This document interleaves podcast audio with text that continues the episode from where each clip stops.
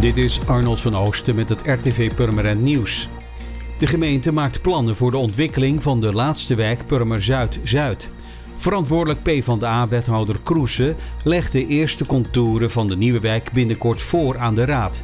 De Purmer Zuid-Zuid moet een groene, duurzame wijk worden met 1500 woningen. Onderzocht wordt of daarvoor een klein gedeelte van het Purmerbos gebruikt kan worden. Ter compensatie komt er dan nieuwe aanplant. De nieuwe wijk Purmer Zuid-Zuid is ingesloten door een deel van het Purmerbos en de Westerweg. In totaal 46 hectare, waarvan 21 van de gemeente en 25 van Staatsbosbeheer. In het gebied ligt aan de Westerweg de enige nog in werking zijnde veehouderij. Die moet wijken voor dit plan.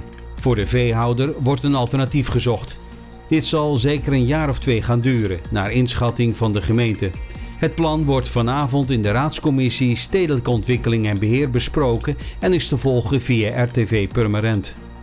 De Stadspartij Purmerend en de Beemster-Polderpartij bundelen hun krachten.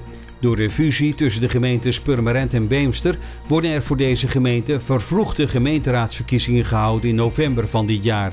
Stadspartij Purmerend en de Beemster-Polderpartij hebben besloten hieraan als één partij deel te nemen. Het betreft geen fusie tussen beide partijen, maar een samenvoeging waarbij de Stadspartij blijft bestaan. De leden van de Beemster-Polderpartij worden lid van de Stadspartij en zullen ook deel uitmaken van de nog te vormen kandidatenlijst. De beide partijen zien grote mogelijkheden om op deze wijze de inwoners van het nieuwe Purmerend nog beter van dienst te kunnen zijn.